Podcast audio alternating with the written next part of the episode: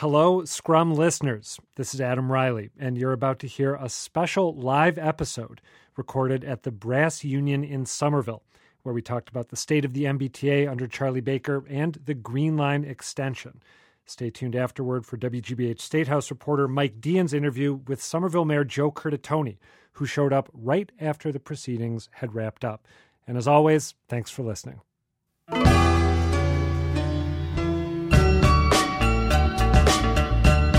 Hello to all of you, and thank you for coming to this very special live to tape edition of The Scrum, which is a podcast that we do at WGBH News about politics. I'm Adam Reilly, I'm a reporter at WGBH, and what I'm hoping we are going to do today is talk about the state of the MBTA under Massachusetts Governor Charlie Baker. As most of you probably remember all too well, the T was basically broken when Governor Baker took office. It had been ground to a halt in that horrific winter of 2014 and 2015.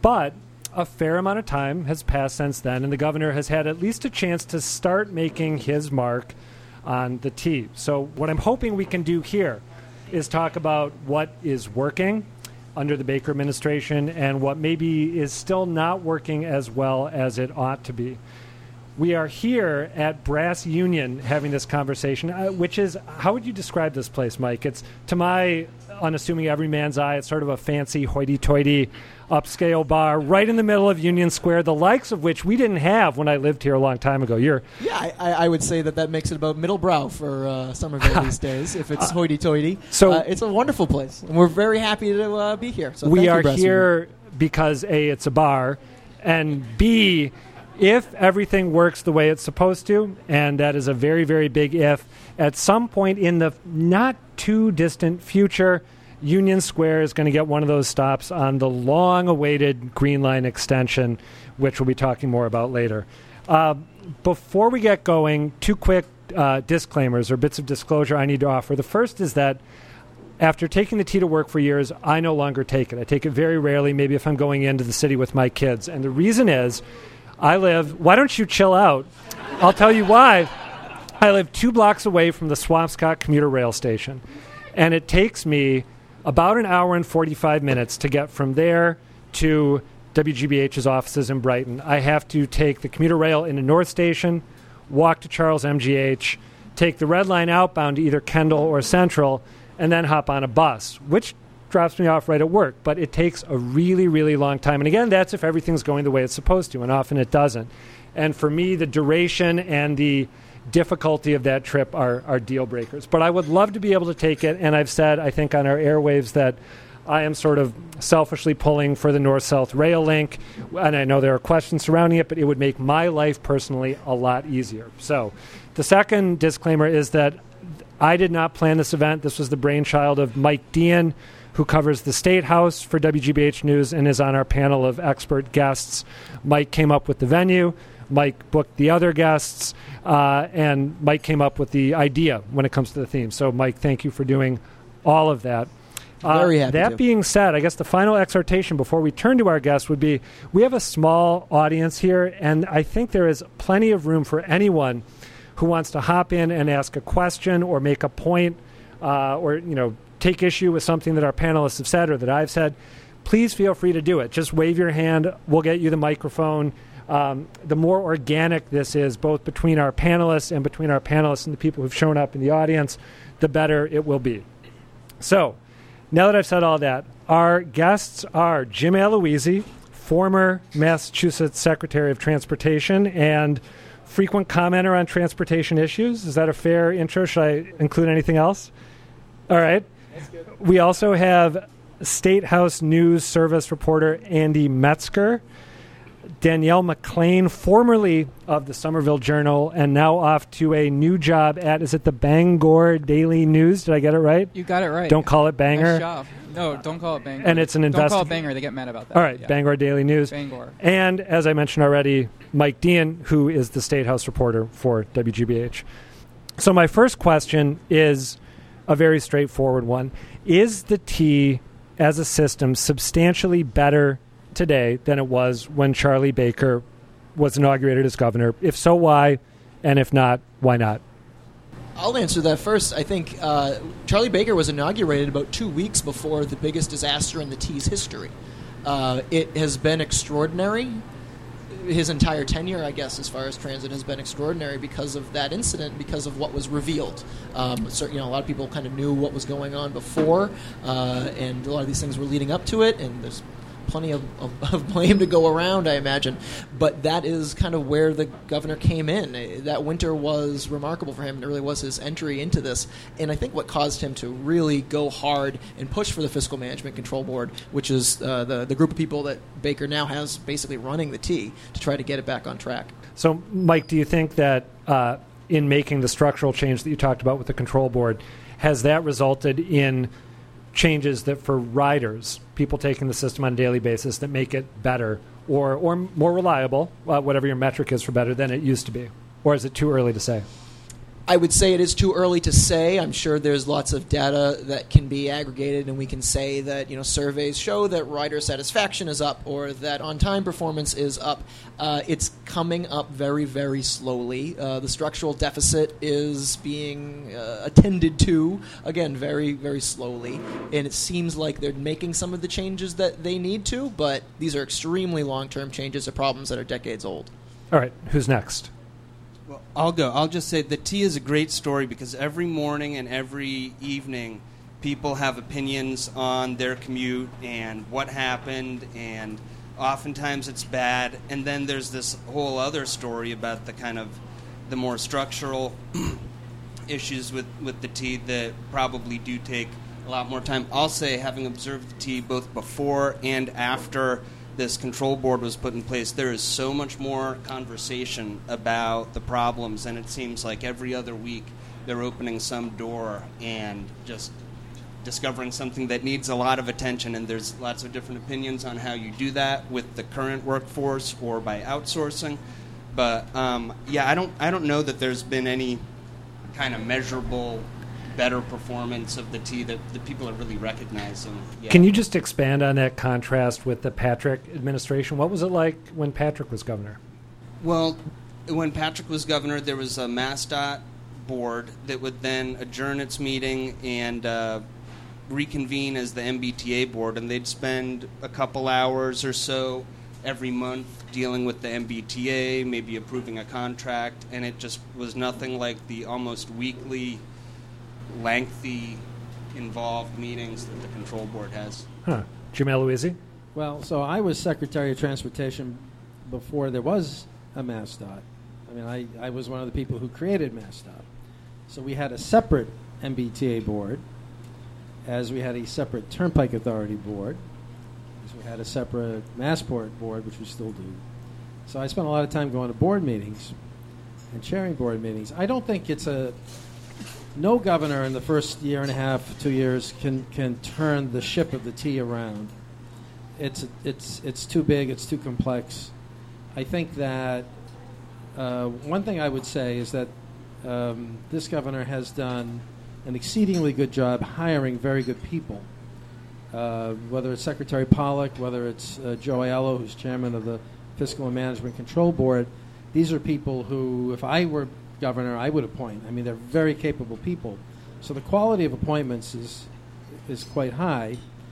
I think the question going forward is: is there a is there a desire? Is there a will? Is there a, an ability to grapple with the issues that need to be addressed? If you really want to turn the T into the kind of public transportation system we all want and expect it to be, First item on that agenda is a $7 billion state of good repair gap, for which we still have no clear, comprehensive plan to respond to.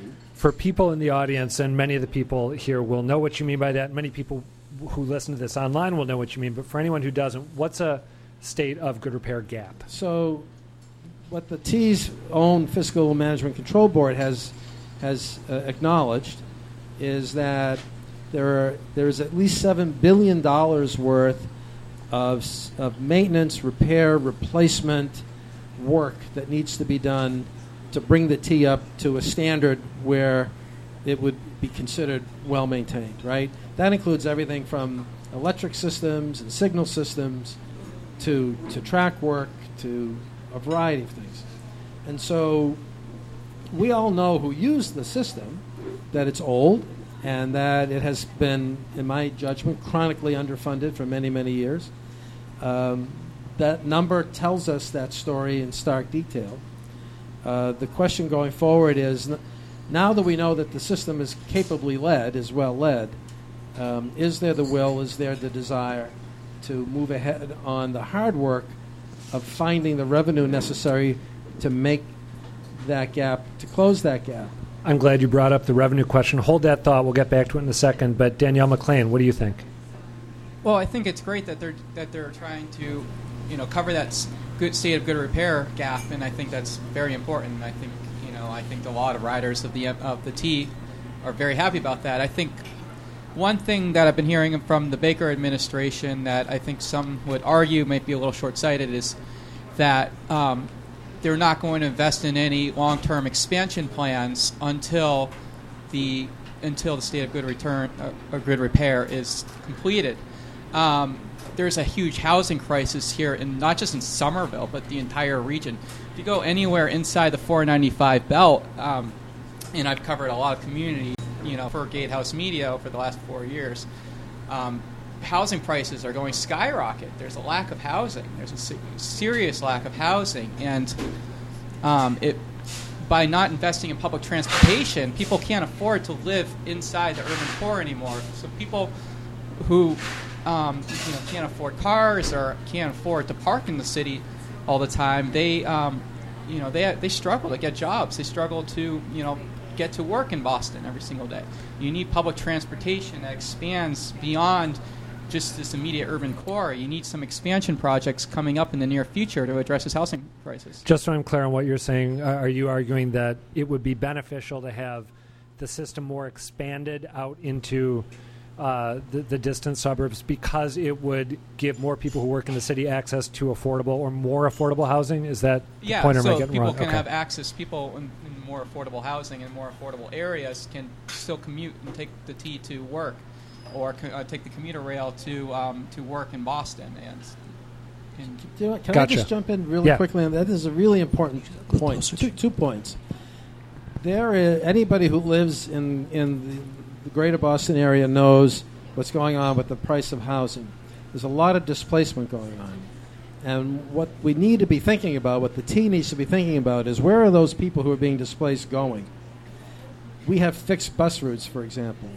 Those are those are traditionally set for decades. But uh, are they still responsive to where people are moving to? Are they still responsive to where people are living? One of the issues that we need to grapple with is this issue of displacement, and is the public transportation system continuing to be fully responsive to those people? The other thing that you said I want to focus on we need to continue, in my view, to pursue and to implement strategic expansions of the system. What do I mean by that? You know, th- this trite expression, you have to chew gum and walk at the same time. Yes, we have a $7 billion state of good repair gap, but if we don't continue to have strategic expansions of the system, we'll never catch up. Green Line extension, which we'll talk about, I'm sure, is one of those strategic uh, uh, expansions. I would say connecting the blue line and the red line is another. Bringing the silver line to Chelsea is a third. When you think about the Silver Line 1 service in the Seaport District, it's at capacity. That's our innovation district. That's a high growth district. We need to be thinking about how to expand that as well, probably, in my view, with bus rapid transit. Since you brought up the Green Line extension, let's talk about it now because I think that's probably of interest to a lot of people who actually showed up to listen to this and also to people who are on our panel. As, again, many people know, the Green Line extension that is now slated to come to pass is a lot less flashy than it looked under the Patrick administration, but it's happening. It hasn't been axed. I'm wondering if you up here on the panel, and, and again, anyone in the audience, there's a lot of very knowledgeable people out here who I'd love to have hop in. Are the reductions or, or uh, diminishments made to the Green Line project, are they just cosmetic? Are they things that really can be done without, without any sort of uh, pain to riders? Or is, is the, the new version of the Green Line substantially inferior to what had been planned, say, five years ago? Well, I think one of the most inferior cuts that was made to the Green Line Extension project was the um, was the community path and some of the changes made to the community path. Uh, riding along McGrath Highway is dangerous. Um, I think anybody who's ever ridden a bike in Somerville and tried to ride to East Somerville or tried to ride to Boston um, and has had to ride along the, the McGrath Highway um, would tell you that it is incredibly dangerous. It's three lanes each way. Is that right? yeah, it's a, it's a highway. It's Yeah. a little mini highway. It's a two-lane highway. It's um, so having to continue riding your bike along the along the community path, I think, is also short-sighted. Um, Danielle, give me a, a quick refresher. Where was that community path supposed to run originally, Oh gosh. Um, or was- anyone else? I think we have someone here from the mayor's office who might want to uh, clarify where the community path was supposed to go. Just Thanks, Alex. I'd love to. Um, does it make sense to grab a microphone? It does. I appreciate it. you identify yourself, by the way? Hi, everybody. Brad Rawson. I'm a Somerville resident. I work in Mayor Curtatone's office. I'm his point person on transportation planning and on the Green Line specifically. Really appreciate WGBH and all you folks coming out here. And I see a lot of friends uh, in the audience who have been fighting the good fight uh, on um, transportation reform in the Commonwealth, uh, as well as the Green Line story in Somerville for longer than the nine years that I've been here. So, um, to add to Danielle's points, um, yes, the redesigned, the austere, the slimmed down version of the Green Line extension proposal is painful. It's brutal. Uh, Chairman Aiello used that specific word because they were in triage mode, life or death, uh, back in November of 2015 uh, and December of 2016. And even up until the May 9th vote, um, folks, one of the things that it's important to, uh, our mayor is going to be here a little bit later, uh, but it's important for us to communicate to our constituents, to our regional allies, that the Green Line is not saved yet. The May 9th vote uh, in the affirmative uh, that the control boards made was an important step towards saving the Green Line, but we're not out of the woods yet. Mass is in important uh, negotiations right now with the Federal Transit Administration, with a ticking clock represented by the Obama administration leaving office in Washington quite soon. And it was very, very clear to the mayor, uh, to our Board of Aldermen, and to many of our regional partners that it was an existential threat to the Green Line. Uh, and that's part of the reason that we have had to essentially grit our teeth as a community and be okay with what is unquestionably an inferior product. But guess what? The alternative was worse. And so we have said a hundred times that we actually support the governor's approach. We support Secretary, Secretary Pollack's work, the staff, and the fiscal and uh, Mass DOT boards making the hard decisions to try to not lose the billion from Washington and make sure we have some version of a green line. We've got seven stations. We've got light rail service that's at the headways that are baked into the federal government's uh, contract. And we have a portion of the community path. We're not giving up the fight or relinquishing our rights to make sure that we get the rest of the path. Where is the community path going to run as it stands now? What's the portion? So folks may be able to see in their mind's eye today, there's a temporary terminus right in the heart of Somerville on Lowell Street by the Maxwell's Green Transit Oriented Development site uh, near Visiting Nurse uh, Association uh, Assisted Living Facility in the heart of Somerville. The idea is that it would extend along uh, another couple of miles uh, downtown towards uh, the Museum of Science. And my friend Alan Moore, who's co-president of the Friends of the Community Path, who's been again doing the advocacy work for longer than I can have been, can, can can weigh in on this stuff the current proposal that is being considered by the Mass DOT team and the feds is to have another temporary terminus at Washington Street, halfway between Sullivan Square and uh, Union Square in Somerville. Um, and that is a painful, painful compromise that we have had to wrap our minds around collectively. Excellent. Thank you. Appreciate that. And, and by the way, don't go far away because I want to get you back in here. Do you guys agree with him? We heard the uh, Curtatone administration perspective about the cuts to the Green Line being brutal. Uh, do you agree? Is that a fair adjective? Mike Deehan? I, I think it's important to keep in mind that what the federal government is measuring in order to give us that $1 billion in funds, they're reevaluating the project right now, is ridership. And I think a lot of the changes that the team made to cut back on these stations, on the community path, on the construction elements of everything, uh, did not impact ridership. So, you know, it has to have the same number of people. Plan A and Plan B have about the same number of riders. Uh, so in that way, no, it really won't affect too too much. It'll affect convenience. It'll affect the lifestyle here in Somerville. It'll affect a, a number of things, but Might knock number a of, little number of off butts and home seats. prices, right? Just a tiny bit. Oh, of, of course, obviously, but it's number number of butts and seats, number of people riding those trains uh, are going to be net neutral, according to Anyone- the feds. That's what the feds are looking for. One in on this, or should I move on to another question? Andy Metzger. Well, well, it's not insignificant. I mean, they're changing out the stations for sort of what you have in Newton, where it's it's almost like a commuter rail stop, and the Green Line's still pulling up. It's the Green Line, but the Green Line's still pulling up.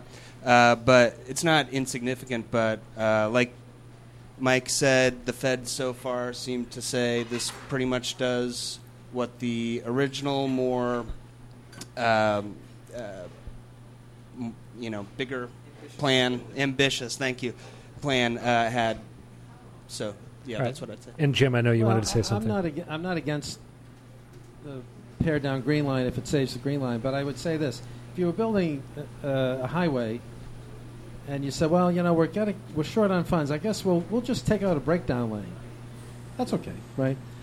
No one would say that because no one would put, put people's safety in jeopardy. Putting pedestrians, bicyclists onto McGrath Highway might do that. And so I think sometimes we are we have moved from an autocentric time to a very different era. And this is not only a technocentric era, but it's an era where people have very different expectations about personal mobility.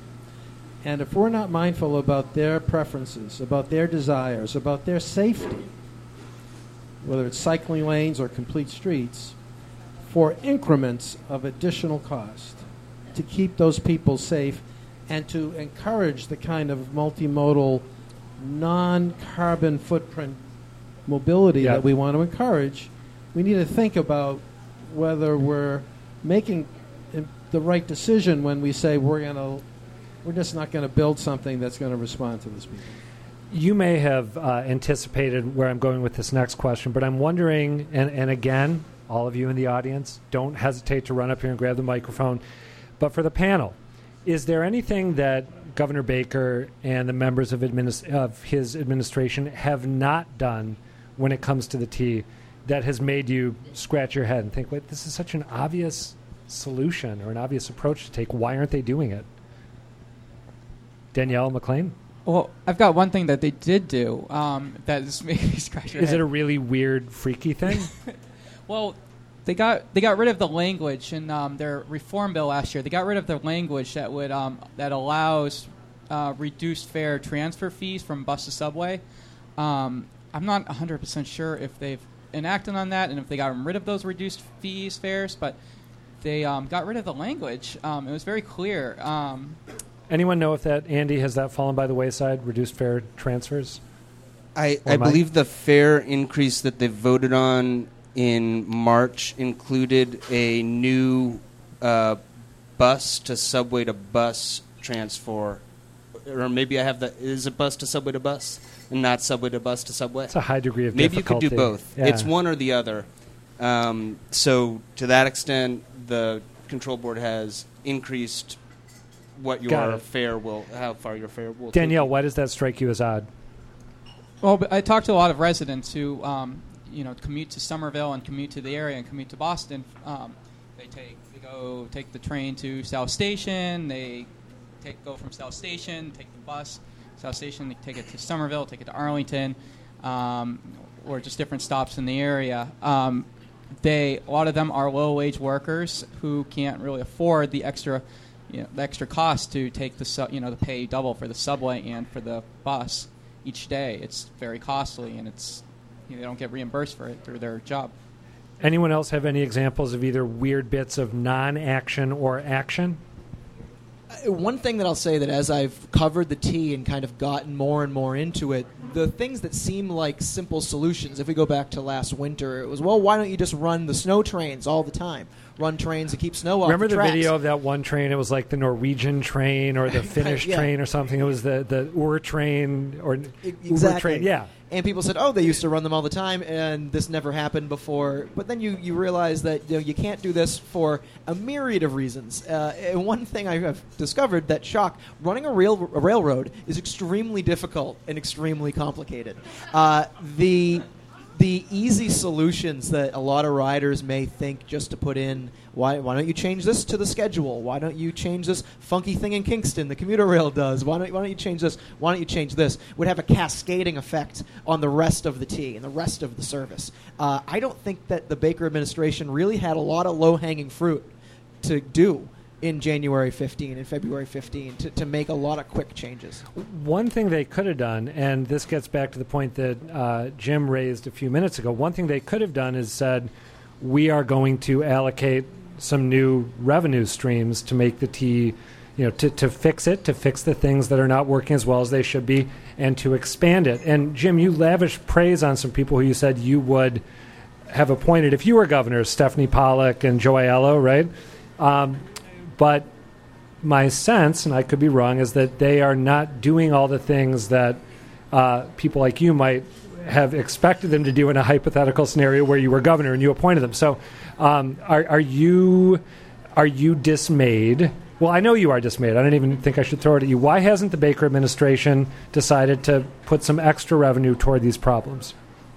I'm not dismayed. I mean, I'm You're not dismayed. Well, I'm a pessimist by nature, so right. which is which is good because that means in life you are rarely disappointed, right? If you think about it. Um, I, I think that it's always difficult to have that conversation about revenue. I have tried in some of what I've been writing for Commonwealth Magazine, for example, to offer up ways in which you could free up revenue without having to raise anybody's fares, fees, or taxes. You can transfer debt away from the T to the Commonwealth.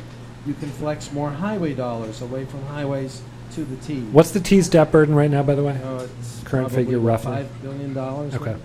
Um, so you could you could take steps that would uh, that would free up cash for the T without having to raise taxes, fees, or fares. And all we've done, unfortunately, is raise fares. Fares never seem to be off the table, and and we've got to break out of that cycle. It's an old cycle. It's a cycle that somehow says um, that you can always pay more for a service that doesn't provide more. But we would never do that to you if you were in a car. We would never do that to you if you were in another mode. We've got to break out of that cycle. Well, I'd, I'd just say too that the T did raise revenues by 42 million with, with the fare hikes. That'll go towards that uh, state of good repair gap, and they just sat back and Cambridge and Somerville came up with 75 million for the Green Line extension, but there's still a 75 million dollar hole. And you know, Somerville and Cambridge dug deep, and all they came up with 75 is 75 million. So there's a there's a big uh, hole in the budget for the Green Line extension. Do you think that if Governor Baker makes it through his first term and is reelected, and right now it honestly doesn't look as if any credible Democrat is going to take him on, but that's a conversation for another time. Do you think that in a second term he might get a little more ambitious? Uh, and I know you know he might say he's being ambitious when it comes to making the current system run well, and that is a huge job, as you pointed out, Mike. But might he get a little more ambitious? and talk about you know any one of the things that we've heard about for years. For example, extending the blue line to Lynn, or uh, uh, you know extending the commuter rail to various points that's supposed to go to, or even something kind of what, what's the the uh, the idea that, that is out there about bringing a new type of vehicle to that Grand Junction space. What's it called? I'm, I'm forgetting my diesel. What's the Diesel, diesel multiple diesel units. multiple units? Thank you. Uh, do you think we'd see that sort of innovation, or Andy, you're frowning skeptically? You don't think that's Governor Baker's cup of tea?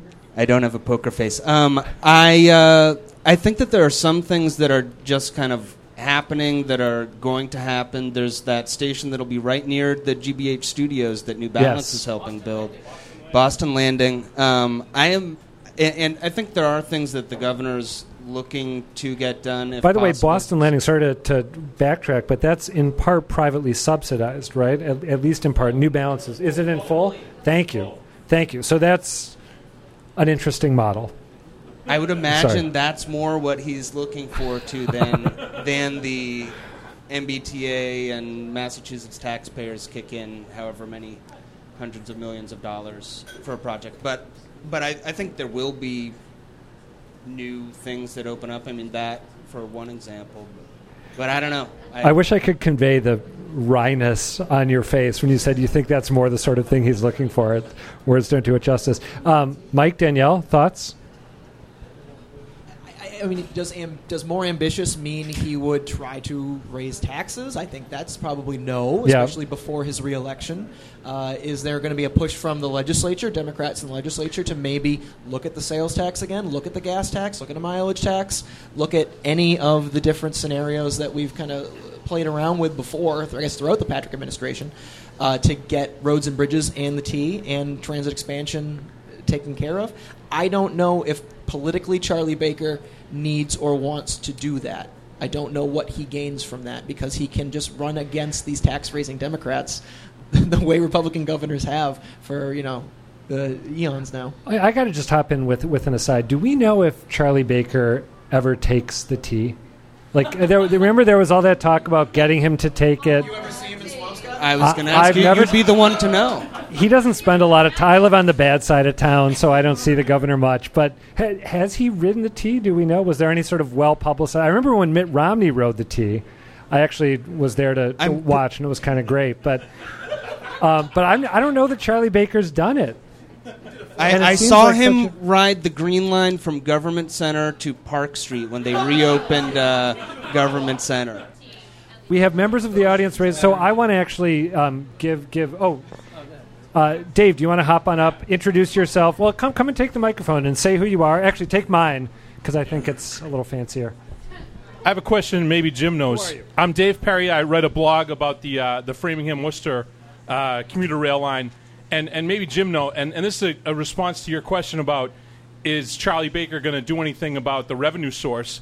My question is, how many people use the MBTA out of the total population, and is it politically is it politically expedient? If I was a political advisor for Charlie Baker. I would say, you know what? Screw those MBTA riders. There's more people that don't ride the MBTA that don't want you to spend money on the MBTA. 75% of the state's population uh, is covered by the MBTA service district. So when we think about uh, the, the folks who are citizens and residents of the Commonwealth who are served or could be served by the T, it's pretty much three quarters of our population. So we need to think about that as we think about how we invest in public transportation. The reality is that we have biases in, about public transportation that are old 20th century biases. And the reality is also that I, people in this century want to have different options, more options, multimodal options, and are more willing to consider public transportation just as they're more willing to consider cycling and, and walking in urban environments. And I think that's the transition that we need to be thinking about. Um, it's not this governor. It's, it's, it's every governor s- since Mike Dukakis, to be perfectly honest, who has not candidly addressed the kind of issues that need to be addressed when it comes to investment in our, in our public Are you including system. Mike Dukakis in there? No, I said since Mike Since him. Okay. All right. Uh, we have uh, several audience members actually who want to hop in. So please, when you take the microphone, just introduce yourself. If you have an organization you're affiliated with, please say what it is and then fire away. before we move on from that point? Mike, thanks. Before we move on from that point and start a new discussion thread, I just wanted to uh, weigh in. Brad Rawson from the city of Somerville.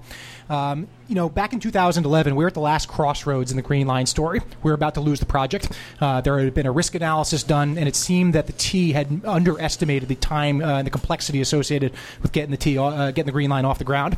And it was actually really, really interesting because politically, we understood uh, in Mayor Curtatone's office that the environmental justice argument, the really important arguments about environmental equity, about public health, that started the whole Green Line conversation 35 years ago needed to be changed a tiny bit. We were coming out of the recession, and the mayor asked our staff to start helping think about the upside, the fiscal argument for the Commonwealth as a whole for investing in public transit. Now, the city of Somerville is not the only research institution that has done this work, right? You've seen the Dukakis Center, you've seen the ULI, you've seen a greater, uh, um, a better city do these types of studies. But the numbers that we ran in partnership with the MBTA suggested at the time, and we have since reinforced those numbers four years later, that it's cost it cost the Commonwealth more to not build the Green Line than to build it. And the reason is that real estate development, to Danielle's points earlier, uh, generated by public transit investment uh, returns roughly 10 for $1. So uh, we've done conservative runs that show over 25 or 30 years. You're talking about $3 billion of net fiscal proceeds to the Commonwealth in the forms of new income taxes from new jobs created, um, from new real estate taxes to the local governments, um, from hotel and meal taxes, from MBTA uh, uh, ridership fares, et cetera, et cetera. Um, there's actually uh, a spreadsheet. We've tried to crowdsource this thing, knowing how many people are plugged into this world uh, around the community. So if you get onto MAPC, the Metropolitan Area Planning Council's website, and you Google, you know, Green Line extension value capture, um, we pushed our pro forma, our financial model, onto the web and are asking people to help us peer review it. So you can actually run the numbers yourself. It's super transparent. And the idea is how much new revenue is generated by the North Point development in East Cambridge? How much new revenue to the localities and to the Commonwealth is generated by the Union Square development here in our backyard in Somerville? Um, so it's an important part of the conversation, and sometimes it gets lost. Thank you for that. I want to keep the questions coming. We have uh, coming up. Um, I think he's first, and then you can follow up. You want to shoot? Uh, so my name is Mark Ebuña, and I'm the co-founder of the transit advocacy group, uh, Transit Matters.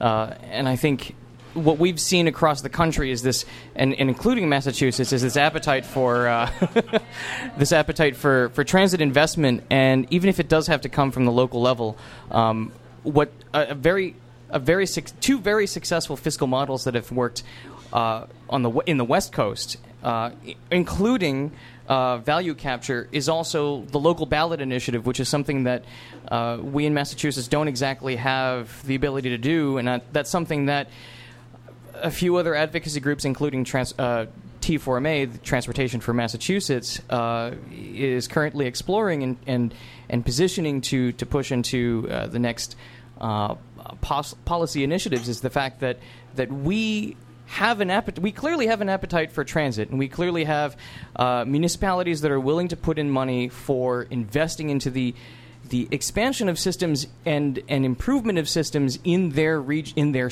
in their districts. But the the fact remains is where do we have to keep going to the state level uh, for transit investment if it's just transit that's only going to be serving, I guess, this the city of Somerville. Um, Can I so answer that question? Absolutely. I've, actually, I've bef- actually before you before you answer that, uh, Mike Deehan had a really good idea, which is asking people who ask questions to say how they got here. So, uh, how'd you get how'd you get here?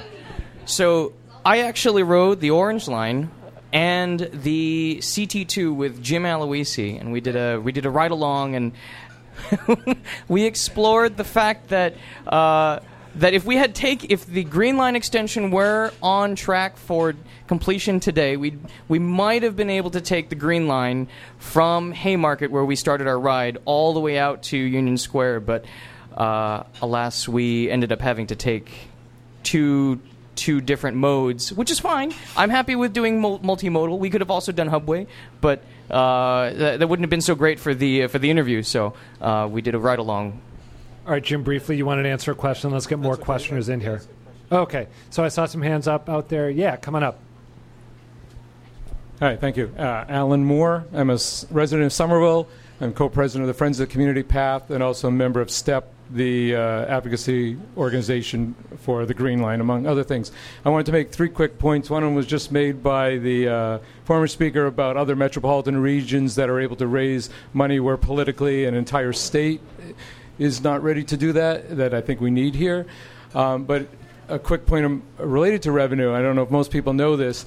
A lot of people, if they go to Europe or they hear stories about people going to Europe and how wonderful mass transit works there, is in general, of course, it varies from place to place. In Europe, they spend about twice as much money per capita on infrastructure, including transportation infrastructure.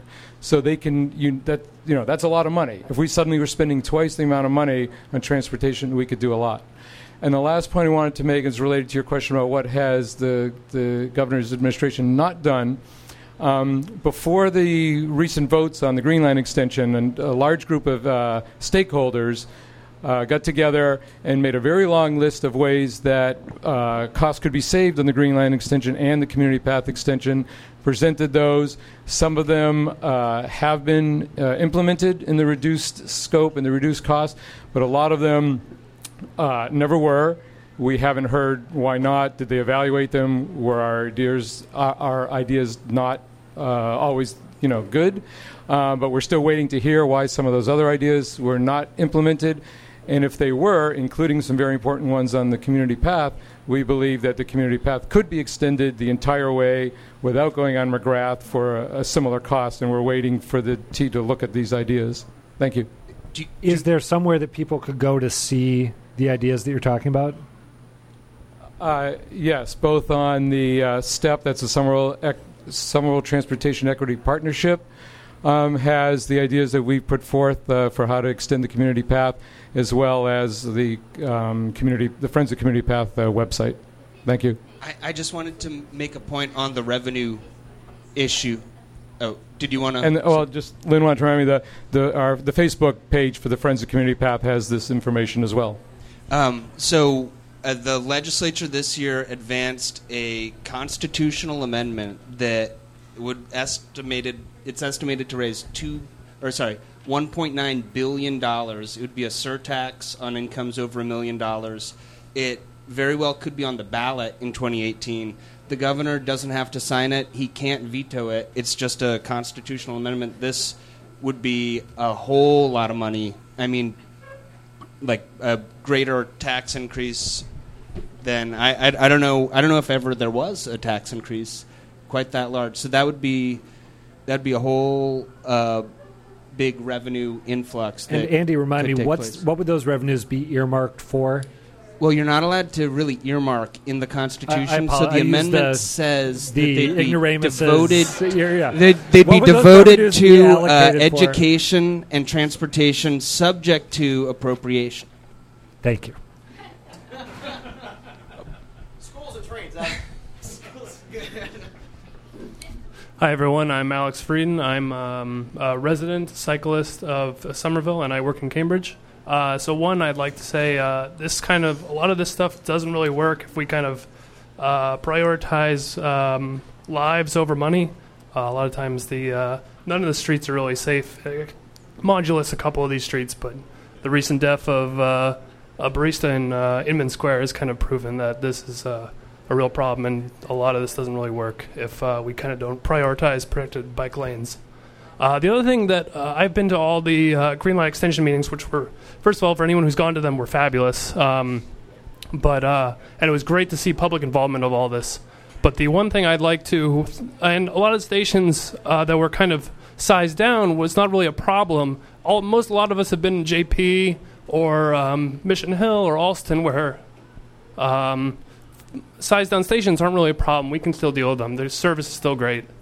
Um, or, um, but uh, one of the big things that kind of got glossed over was the axing of the maintenance facility, and this is really uh, a thing that I, I'd love to hear commentary from the panel about what what do you think the the repercussions of this are when we kind of hit our hit uh, maintenance of trains, especially things that are twice twice what their expiration date are.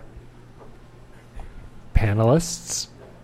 Well, I could say what what they decided to do, if I recall, is just build a maintenance facility to take care of the Green Line trains that would serve the extension, rather than uh, building a whole brand new maintenance facility, maybe replacing the one out at Riverside, something closer into the city. So I, I don't really have an opinion on that or really know what the ramifications might be, but uh, it's interesting.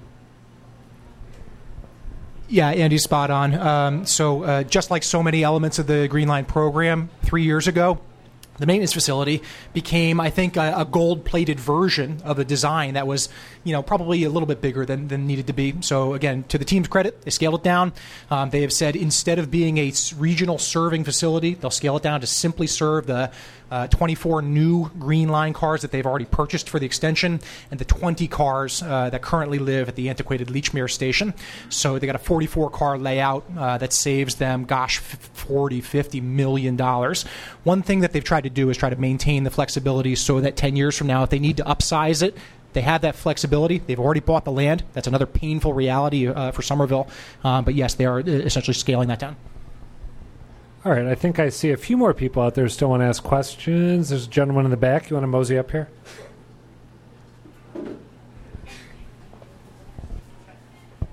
Yeah, um, Wig Zamore. I'm a founding member of Mystic View Task Force that worked on Assembly Square with Orange Line Station, and also founding member of uh, STEP that's been talked about before. And because the previous questioners have shirked their responsibility, yes.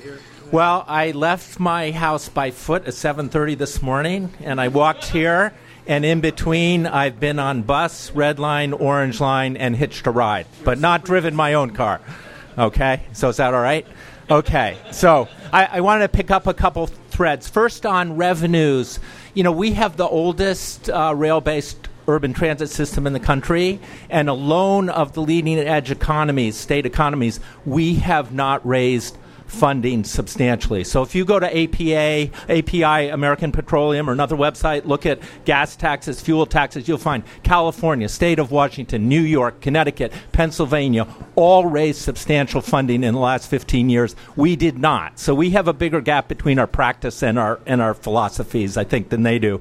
Um, another point with regard to spending on transit versus roadways, you know, we spent 21 billion on the big dig. We added 50,000 vehicles per day of capacity. At Assembly Square, we built a T stop for under 50 million, the first in 30 years, no T money. We took 50,000 vehicles off the roadways. So 21 billion to add 50,000 vehicles, under 50 million to subtract 50,000 vehicles per day. So that that's a pretty simple uh, calculus.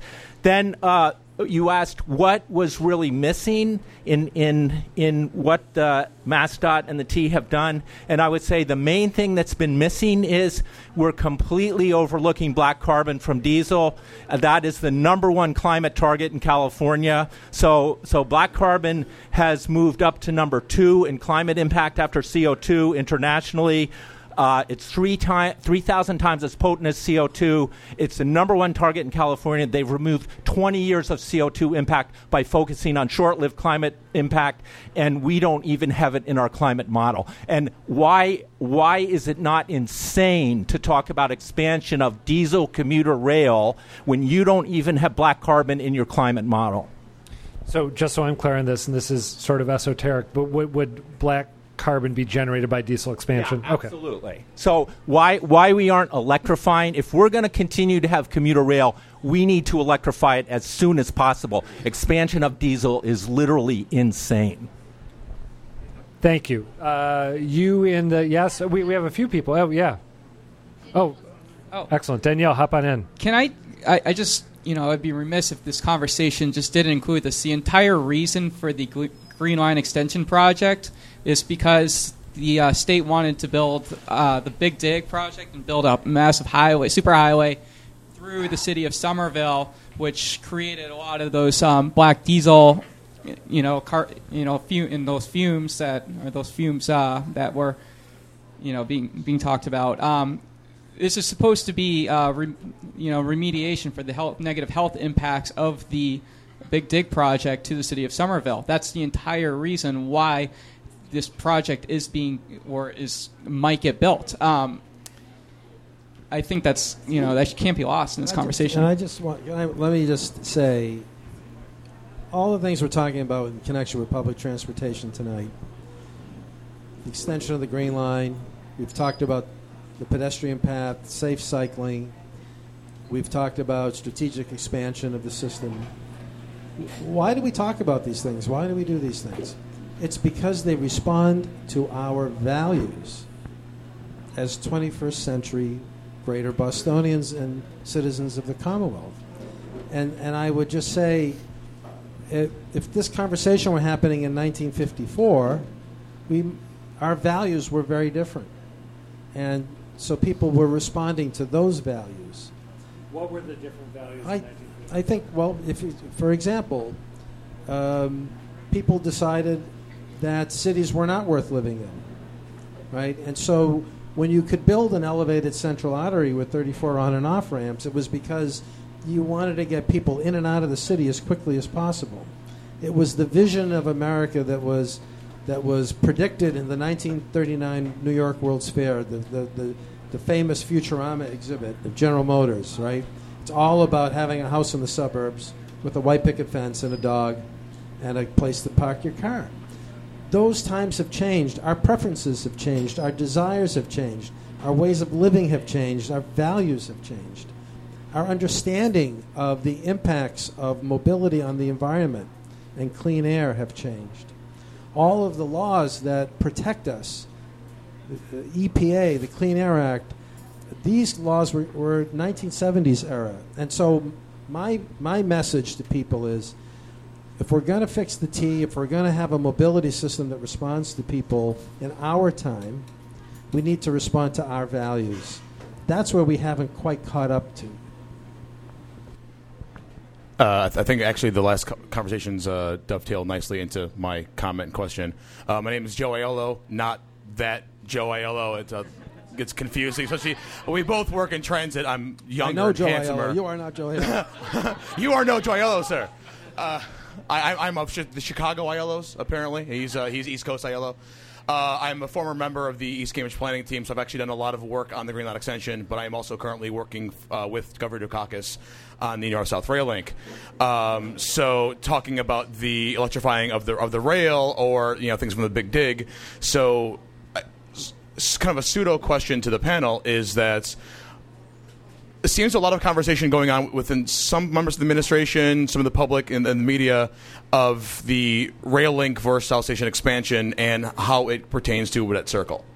It's uh, some of the early plans for South Station expansion would turn Widett Circle into uh, kind of an open train yard, and that would not make it necessary with the rail link. Uh, there could be potential millions of in perpetuity revenue uh, on developments. So, sort of just a with that in mind, where do you where would the administration go even in like going forward to like Baker's second term if he wants to kind of reach out to like a, a legacy project don't you feel just opinion wise that the rail link would actually be and you know my personal opinions aside the easier option because of what it does for developments when it brings to like tax money and revenue for the city and the states? I I think that they are now finally maybe the Baker administration, the legislature, a lot of other folks are giving the rail link the look that it hasn't had the last you know 30 years. So you- you're making progress on there. I think Governor, Governor Dukakis has been a great advocate on that for a long, long time. Um, what uh, remains to be seen in a lot of people's minds, a lot of decision makers' minds, is what happens to the commuter rail while you're digging this this hole. Uh, I think you know South Station expansion is seen as something that can go relatively soon, relative to how transportation projects works, relatively soon to deal with a lot of the capacity issues that the commuter rail faces right now at South Station. Um, you know, add in the South Coast Rail plans into the South Station mess, and it'll get even worse. Um, I haven't really heard a very good idea of what happens to commuter rail service in the meantime while we're exploring revolutionary new ways to dig a tunnel between the two stations. A- And when that, you know, I have no idea how many years more the rail link would take to construct versus expansion. And just uh, y- these things take so long to study, and uh, they want to do it themselves. They're finally getting there. So we are actually reaching a point where we need to think about wrapping up so that our producer, it's that guy over there with the beard, Jason Tereski, with the headphones on. He's the one who's going to have to do all the work of turning this into something that people can actually listen to online. Um, so I, I want to think of this as sort of a last call for questions, but actually, n- not to be too incestuous, but my WGBH News colleague Isaiah Thompson is back there at the bar, and he is a fairly recent transplant to the Boston area. And anytime we sit around in the WGBH newsroom bitching and moaning about the T, um, he stands up and, and sort of declaims aggressively about how short sighted we are. He came here from, uh, from Philadelphia, right? And, and you like to tell me and others that we're getting it all wrong. So would you be willing to come on up and explain what it is all of us who grumble about the T are missing?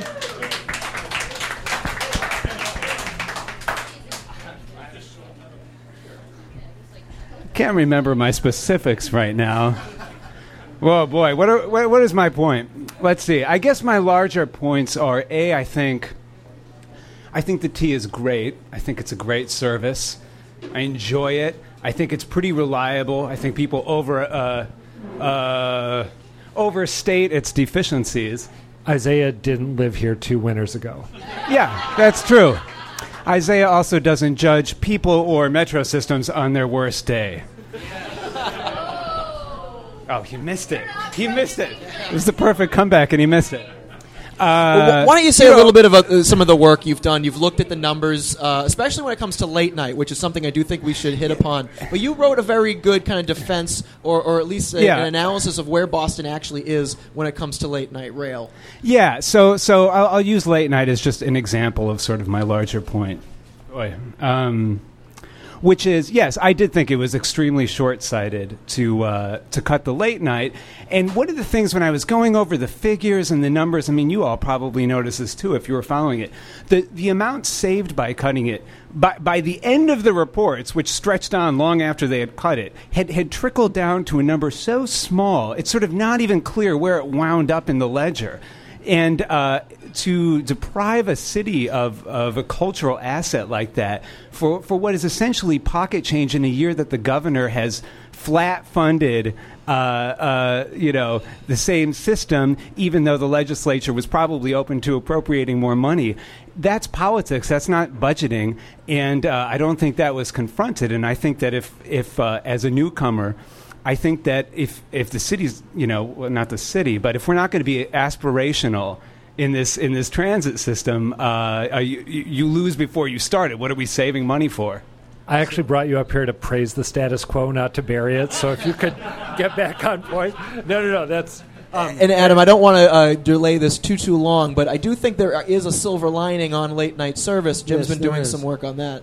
Um, so I'm, I'm glad you raised that, Isaiah. I think, um, as you know, uh, we took the, the loss of late night service, we being myself and my colleagues at Transit Matters, and we came up with an overnight service plan that, unlike the, the service that was discarded, is a 24 7 service. And it's significantly less expensive. And we're hoping, we've been working pretty closely with the Fiscal Management Control Board and T staff. Um, I'm, I'm hoping, we're expecting that the T will be able to adopt a 24 7 overnight plan and that the greater Boston region, all of us here tonight, will be able to say that we've got a T that never shuts down. Our, our plan is about bus, not subway. It's significantly less expensive, and we're going to prove that you can do more with less. I I'm pro bus, by the way.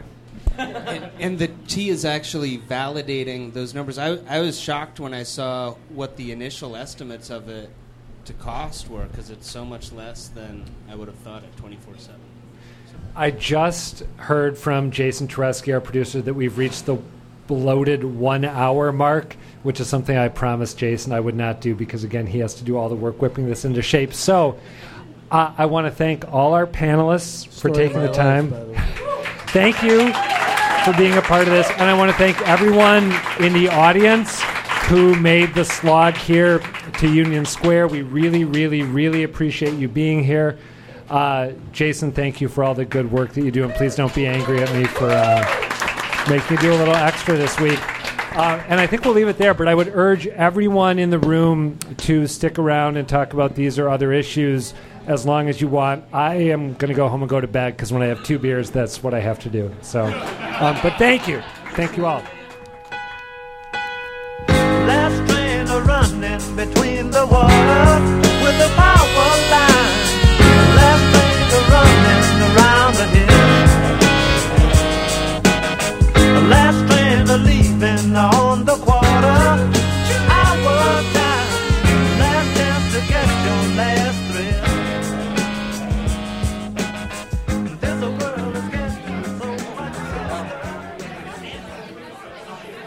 start out simple.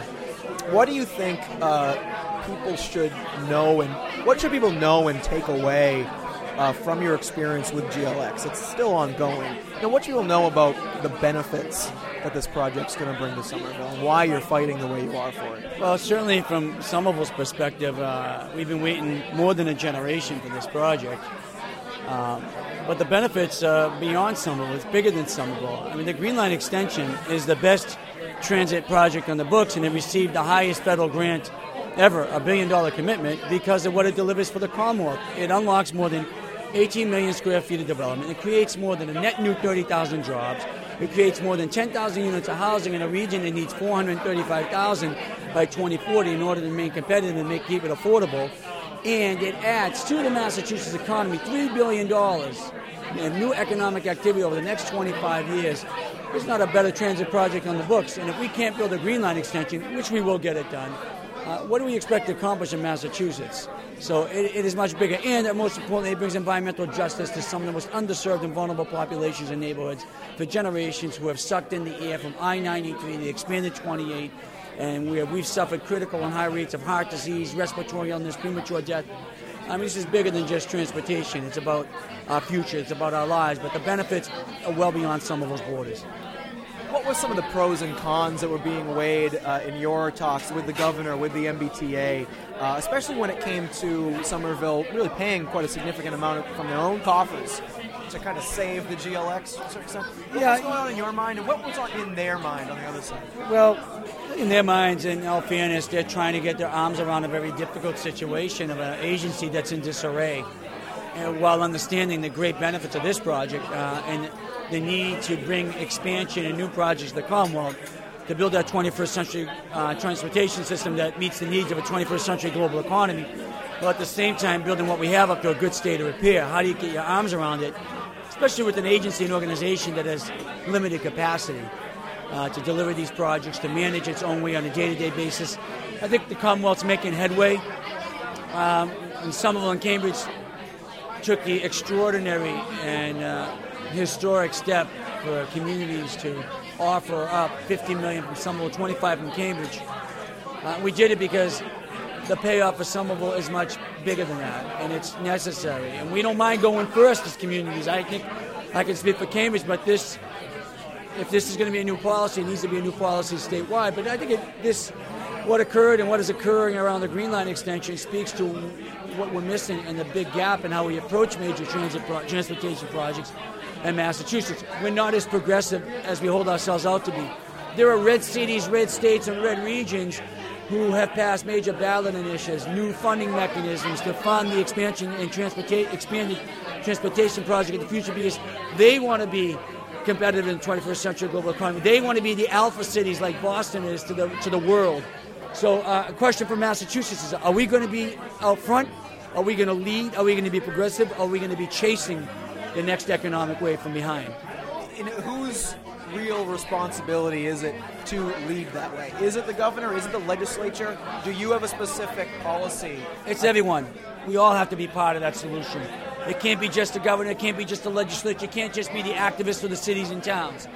We have to understand that our parochial and provincial way of doing things in the Commonwealth doesn't work. It's not about Somerville. It's not about Boston. It's not about Cambridge. It's about all of us. Um, we have a lot of history. It's a lot of it's compartmentalized into our, uh, you know, the more than 300 cities and towns in the Commonwealth. Uh, but we need to think regionally, and we need to act globally. All right, uh, that's important. Uh, we need to think bigger than our boundaries, and we need to think about our transportation system in the future as how. And when we ask the questions of what kind of Commonwealth we want to be, you know, uh, how are we going to live? Uh, the future of mobility is a question we should be all asking ourselves, given the incredible wave of urbanization we're facing in this Commonwealth and in the world. Today, more than half the world's population lives in city regions. By 2050, more than three quarters of the world's population in the city regions. And I'm not talking about stopping at North Station and the Southeast Expressway.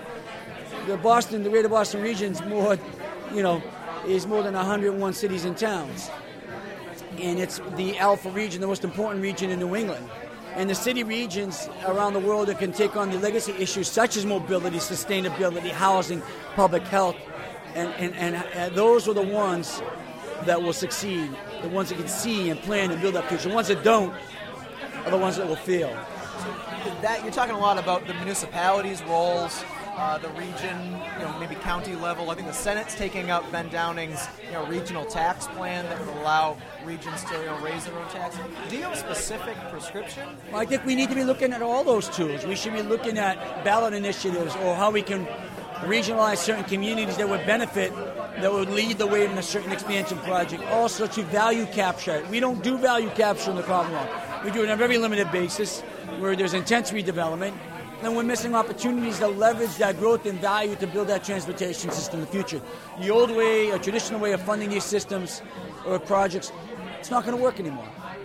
I mean, just it's just not going to work. Around the world, uh, countries around the world, in Europe, in North and South America, are doing better than us. Uh, uh, and Massachusetts, and the U.S. is far behind, but Massachusetts is very far behind. We're still trying to be competitive in that 21st century global economy using Nixon era infrastructure. So, relying on traditional ways of funding it, relying on matured mechanisms like the gas tax in it, uh, on its own will not work. We need a new paradigm, a paradigm that's progressive, a paradigm that leverages the value and the growth that we create to reinvest it back into the infrastructure to build a system of the future that helps us live the way we need to live in the 21st century. How do you, in that case, then, how do you make the case to a you know a suburban or rural lawmaker or their constituent who wants the highway dollars, they want the bridge dollars, they don't want to fix the T because they don't use the T. Uh, I imagine you would think that is short-sighted, but how do you? It make short-sighted. It is short-sighted because we all benefit from that system. The Greater Boston region contributes 80% of the gross product of this Commonwealth. It is the most important region economically in this New England region. And if Boston, if the region feels, we all feel. We are also the sixth most congested region in the United States. Any one of, the, any one of those people living in those suburbs, how's it feel coming around 495 or 128 or down Route 2 or Route 3? It's pretty tough. It's only going to get worse. And if we can't move, we can't live. If we can't move, we can't grow. And if we can't be, if we can't meet the mobility demands of the future, not only is our economy going to be, going to be stagnated, our environment's going to continue to deteriorate. This is one Commonwealth, one country, one planet, and we all benefit from that system in the future. You know, we can't just look at the Greater Boston region. We need to look at the regional transportation the, uh, association, the RTAs around the Commonwealth, Uh, and I think we need to be more progressive on how we connect the major cities around the Commonwealth. How do we connect Boston to Worcester and Springfield and Albany to New York City? How do we get true speed trains from Boston all the way down to D.C.? Uh, you know, the, the way we move is changing rapidly. We got to be ahead of the ahead of the wave. Mayor, I'll leave it at that. Thank you so much. Thanks for listening to the latest episode of The Scrum. Remember, you can find The Scrum on iTunes, on the various podcatchers that the kids are using nowadays, and online at blogs.wgbh.org slash scrum. As always, you can also email us, scrum at wgbh.org, or tweet us. I'm at Reilly Adam. Peter Kadzis is at Kadzis. The Scrum is a production of WGBH News.